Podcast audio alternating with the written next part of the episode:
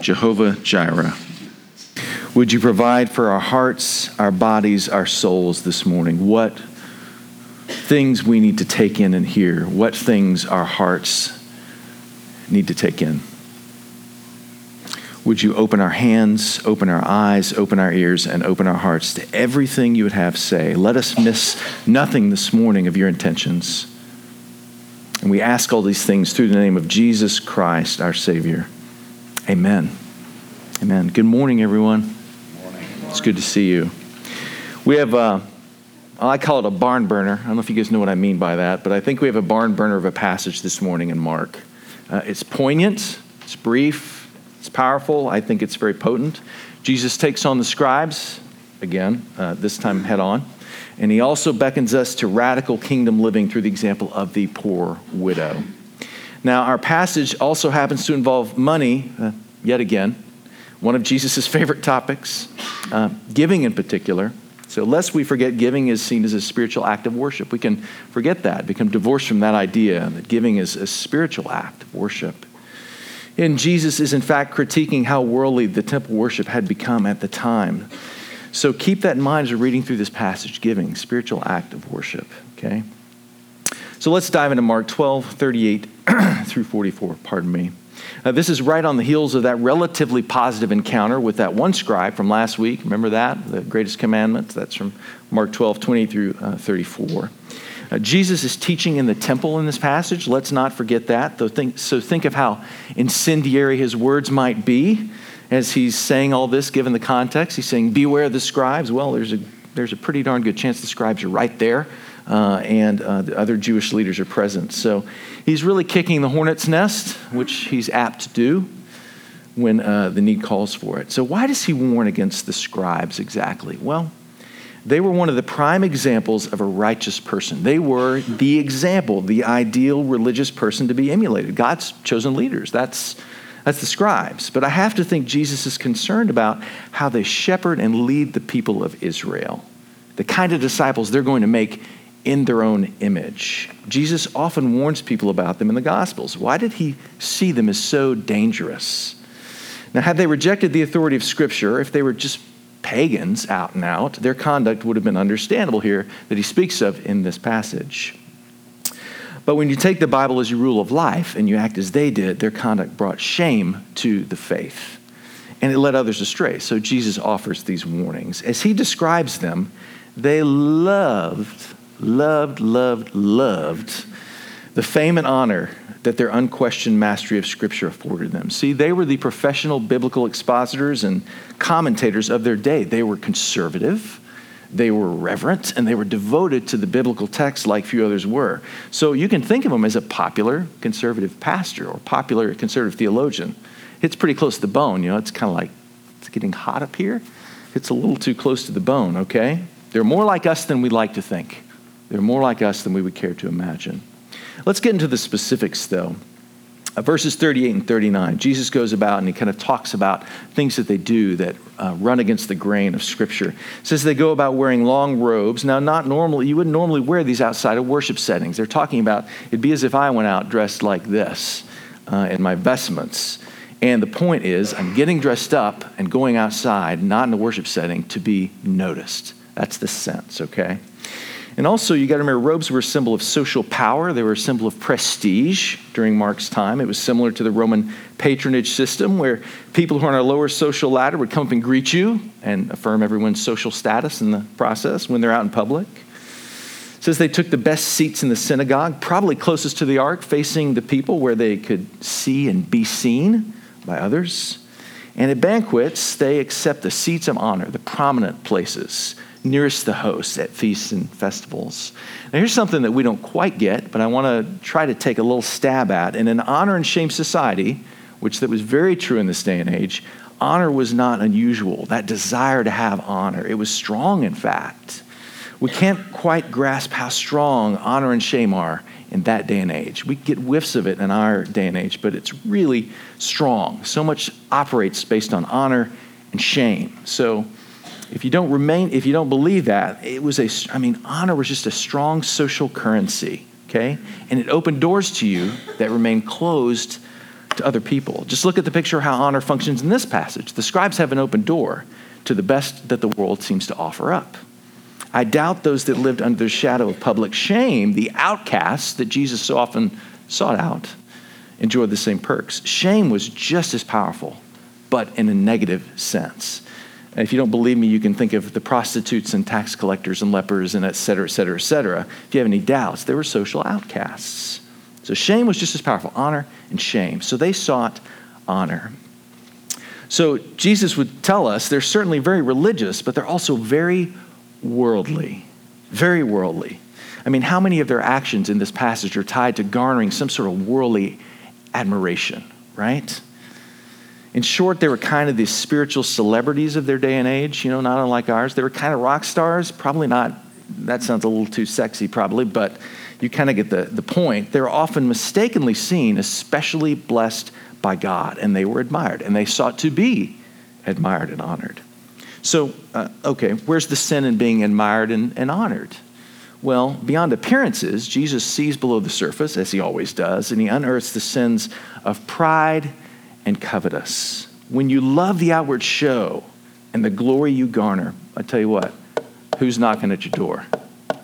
Pride. Every time, all day long. And when you love money as much as the scribes did, as Jesus describes them, covetous is close at hand too. Uh, you guys know who John D. Rockefeller is? You probably recognize that name. Here's that famous quote How much money is enough? You know how he answers it? Just a little bit more. Just a little bit more, okay? So covetous, it feeds, feeds off itself and it replicates itself. So the way Jesus describes them, they operate under a banner uh, or a gloss of religiosity. Long prayers meant to be heard and admired and seen by those around them. And he says they are, quote, as a pretense. Pretense, okay? There's falsity there. So, what's the pretense? Well, meanwhile, they're busy, and verse 40 says, devouring widows' houses. That's pretty strong language, wouldn't you say? Devouring? Goodness gracious. Well, it actually is pretty graphic. It literally means to gobble up.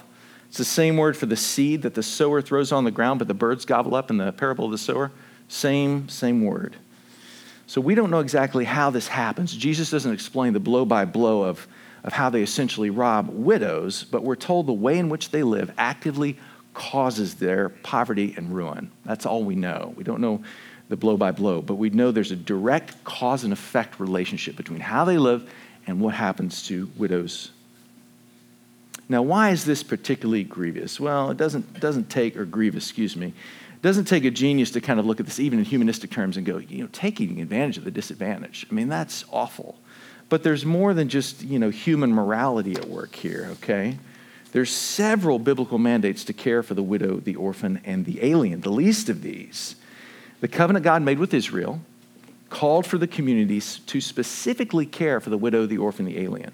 Someone's called the sojourner, which you heard that in some of our readings, whose quality of life and whose very subsistence were often threatened in antiquity. I want you to listen to God's heart for the widow, the orphan, the alien. I'm going to read you several passages just because I want you to get the scope, okay? This is Exodus 22, 21 through 24. You shall not wrong a sojourner or oppress him for you were sojourners in the land of Egypt. You shall not mistreat any widow or fatherless child. If you do mistreat them and they cry out to me, I will surely hear their cry. And it goes on to talk about God will enact his wrath. It's pretty intense.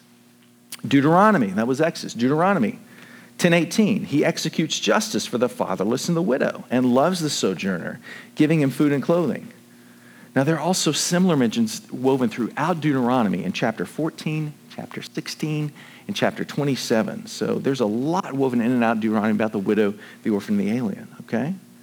Moving to the Psalms. Psalm 68 5. Father of the fatherless and protector of widows is God in his holy habitation. Psalm 146 9. You just heard that a minute ago. The Lord watches over the sojourners, he upholds the widow and the fatherless, but the way of the wicked he brings to ruin. And Jeremiah 49 11. Leave your fatherless children children, I will keep them alive, and let your widows trust in me. And then there's basically the entire book of Ruth, which stands as a testimony. The situation of widows in antiquity was precarious. Now, why did I just spend time reading you several scriptures? I want you to get a sense of the scope, and I want you to feel the weight of the testimony and the call that's there. Now, a little thing that's going to sound like an aside, but it will become really relevant here in a sec. The Old Testament, the Jewish Bible, the Tanakh, was divided up into the Torah, okay, first five books, the writings, wisdom, literature, and some other books, and the prophets, okay? Torah, writings, prophets. If you just listen to all the scriptures I just cited, you'll notice it hit on all three. All three. The entire testimony of the Old Testament calls us to care for the widow, the orphan, the alien. And I didn't read all of them, by the way. I just gave you a little smattering. Exodus and Deuteronomy, that's Torah. Jeremiah, that's prophets. Psalms and Ruth, that's the writings. And again, I didn't read all of them, I just read a few. Caring for the widow, the orphan, the alien is a consistent, strong thread woven throughout all of Israel's scriptures, all of the Old Testament. And it's upheld and continued in the New Testament by Jesus and others. So Jesus finds fault because they're feeding off the poor, who they essentially are supposed to take care of, the scribes are. They purport to be men of holiness, okay, godly examples. The widows should have been the object of their compassion and their prayers because they are the object of God's unique concern. Instead, it says they rob them. Jesus makes a pretty forceful indictment here, doesn't he? They're engaged in some form of robbery. Perhaps he's highlighting the ways the treasury gobbles up the means of the poor, thus keeping them poor and destitute, a systematic sin. Uh, I don't know. I think that could be part of it. He doesn't seem to accept them from that. I mean, the treasury money was to be used to run the temple and all its daily functions. But the offering it speaks of here isn't meant to care for the poor. I don't know if you knew that. That's a different offering altogether in the Jewish system. So, having said all that, is it any wonder Jesus has a big beef with them? Big time. And the key theme is that pride that leads to hypocrisy. Hypocrisy. It's more than fair to say that God really hates hypocrisy. Pretense, it's called in, in this passage, pretense. So hypocrisy, unfortunately, tends to beget more hypocrisy, and Jesus will have none of that. He will not have you praying out of one side of your affluent, people pleasing mouth as you're literally robbing your neighbor blind, which that's the picture here. So, hypocrisy, let me give you a picture of that. It's Greek for wearing a mask. It's actually what you use to describe an actor someone who goes on stage and puts on a mask because they're what? They're playing a role, right? So the person playing the role is not the same as the one on stage. Thus, that phrase two faced, okay, that's a hypocrite, okay? It's not always negatively used, but certainly in this context it is. Hypocrisy is about uh, the discontinuity of the outward appearance and the inward state of the heart. Okay? God wants our actions and our heart to match. And he knows that we can perform outward actions and yet have an unconverted hard heart. Did you know that? You can do good things. You can do things that look just fine and holy, but you can also do those out of just behavioralism, right? You can do them out of duty. You can do them out of obligation. You can do them because of the perks they get you because people notice it, as is the case of the scribes. There's a lot, all, all sorts of unholy motivations to do something. But God wants transformed people transform people. That's why he doesn't seem to suffer hypocrites uh, very well. Jesus has hard words for them on many occasions. So check this out. This is from J.C. Ryle, one of our Anglican brethren. Here's what he has to say. Of all the sins into which men can fall, none seems so exceedingly sinful as false profession and hypocrisy. At all events, none have drawn from our Lord's mouth such strong language and such heavy denunciations. It is bad enough to be led away by open sin and be captive to it and to serve diverse lusts and pleasures. But it is even worse to pretend to have a religion while in reality we serve the world. Let us beware of falling into this abominable sin. Whatever we do in religion, let us never wear a cloak. It's good. Let us be real, honest, thorough, and sincere in our Christianity.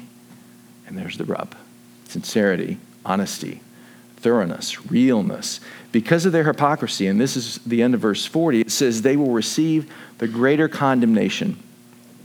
God makes no bones about the fact that he judges and calls the leaders to a higher standard, both in the Old and the New Testament. It's not just an Old Testament thing, okay? Both Testaments. There's a more stringent standard and this is no exception. And the condemnation spoken of here isn't necessarily an earthly judgment. It really is an eternal one Jesus is speaking about. So this is a, this is a weighty judgment that Jesus is, is meting out here.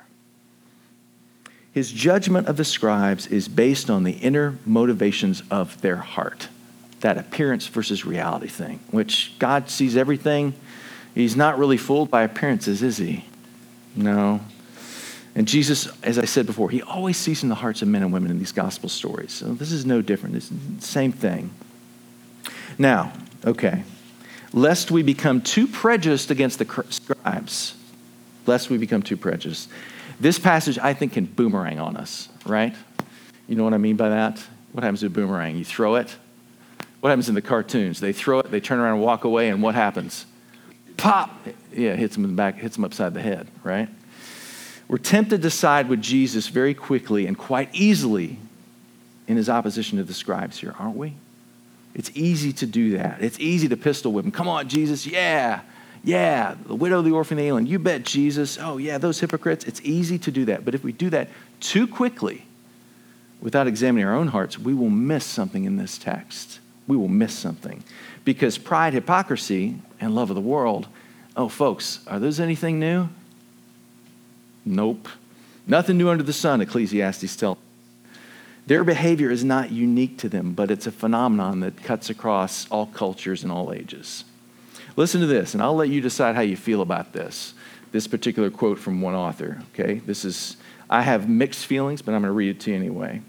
We like to identify ourselves with the widow, but most of us North American Christians are the scribes. We enjoy products and infrastructures whose provision devours the lives of the poor of the world and no length of prayer can hide us in our love of what we have and what we've accomplished. Okay? That's, even if you disagree with some of that, that's something to listen to. That's something to hear and land. So, whether you fully agree with that statement, what I'm trying to move us towards here is we must ask ourselves some very hard heart questions when we read about the scribes. Because it is always easier to demonize them, isn't it? Man, I'm not like those people. Man, I'm not like them. Whew, good thing I'm not like them. What's harder to do is to press in and examine our own hearts and our own thoughts. Lord, where do I seek the favor and the admiration of the world and insulate myself while ignoring the needs of the least of these, the widow, orphan, alien? Where am I part of the problem, Lord? Okay, might I be part of the problem? These are fair questions, okay? And that's a systemic question. Where do I take part in a broken system sometimes that keeps the poor poor? Okay? Okay, that's the scribes. Let's move on to the widow in verses 41 to 44. Uh, regardless of the issues at hand and how you feel about that quote I just read a second ago, Mark paints a stark contrast between the scribes and the widow. Together, you need to think of them, their, their pictures, they're like a matching pair. They're like uh, two sides of the same coin, if you want to look at it that way. And notice how Jesus reserves his commentary on the widow for his disciples, not for the masses. He pulls them aside and he makes the points. They watch uh, rich people putting in big sums of money, okay? Yet this is only a small percentage of what they actually have. So Jesus makes a point to say they contribute out of their abundance. Now think about this. Who do buildings get named after, typically? Who do they get named after? Who gave the big gift, right? typically the wealthy patrons who contribute out of their abundance. Uh, what buildings get named after the countless uh, unnamed faithful tithers who have very few means, but maybe have just gotten it out for years? Generally, no recognition there. So the widow, by comparison, puts in everything she has, and Mark makes a point to say eh, actually everything she had to live on. Now, the two small copper coins, if you're curious, that's the smallest coinage you can think of. That's why often our text says penny, because there's nothing smaller than that. It took 64 of those coins to make one denarius. And one denarius was a day's wage, okay? How about that? So that's what you need to have to live on for a day. So do the math with me. I'm not trying to work you too hard here. Uh, the woman had about 132nd of what she needed to live on for a day. And yet, she puts it into the treasury. She decided that her money, what little of it she had, belonged to God. Now, if you know this, but what of her offering? In ancient Israel, the poor were not required to give. Interesting. Did you know that? Some probably did because they believed in the goodness of, uh, of the temple, its leaders. Perhaps she assumed the Jewish system would provide for her. Don't know. We don't know. All we know is she gave all that she had, and she didn't have to. She wasn't required to by the law. What we do know is that she gave out of her poverty. and out of her devotion to God as Jesus sees it. And it's an unseen and pretty insignificant and unnoticed offering to the world's eyes, but not to Jesus' eyes. I'm sure most people miss this, miss this, but Jesus draws the disciples' attention to it. In the kingdom of God, what is valued and important is different than that of the world.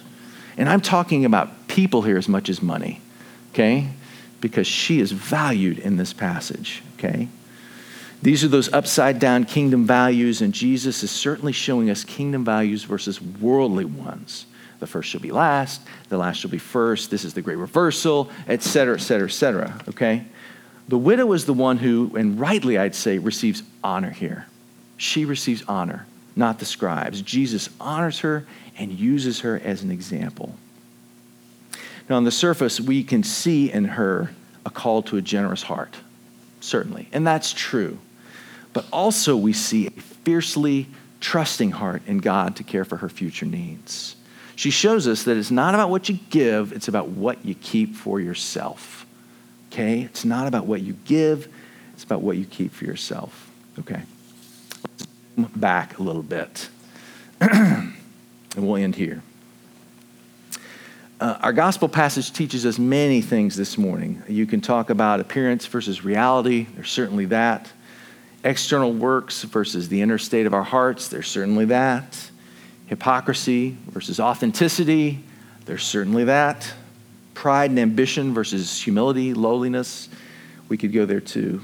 Uh, what we keep from ourselves versus what we offer to God. It's not about what you give, it's about what you keep. We could talk about that. And I leave the Holy Spirit to sort those things for you. But I do want to give us some other questions as well. The core question remains Are you more like the scribe or the widow? That's just hard to avoid. That's what the text is getting at. Now, if you're anything like me, maybe it's a little of both, right? maybe it's a little of both. Maybe there are areas where I am a lot like the scribe. And certainly with the way this passage reads, it hits really close to the bone for me as a, as a priest and a pastor.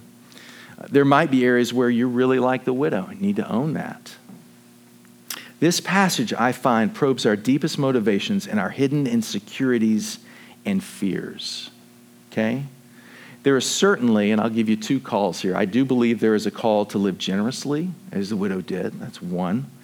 And I also think there's a call to live authentically and with integrity. That's two, which the scribes did not do. We learn about them via the negative.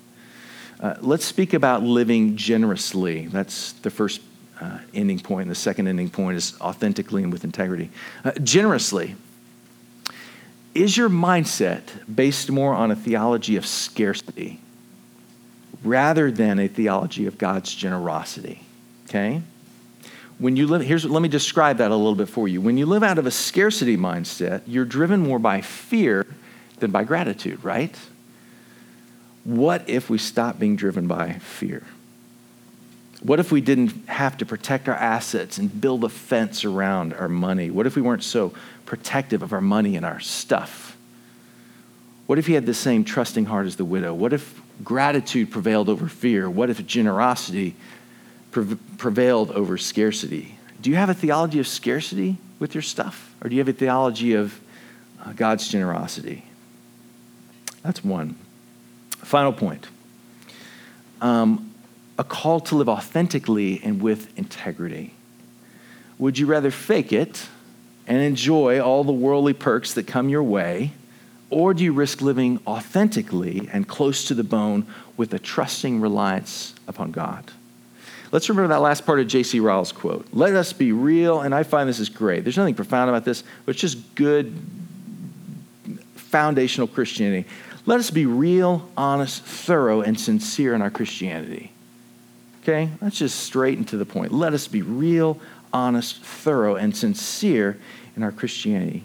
Don't fake it till you make it, in other words. The world so desperately needs real, honest, thorough, sincere Christians. I mean, look at what happened in the last month. I mean, just look at the news headlines. The world desperately needs that right now. So, living generously and living authentically and with integrity.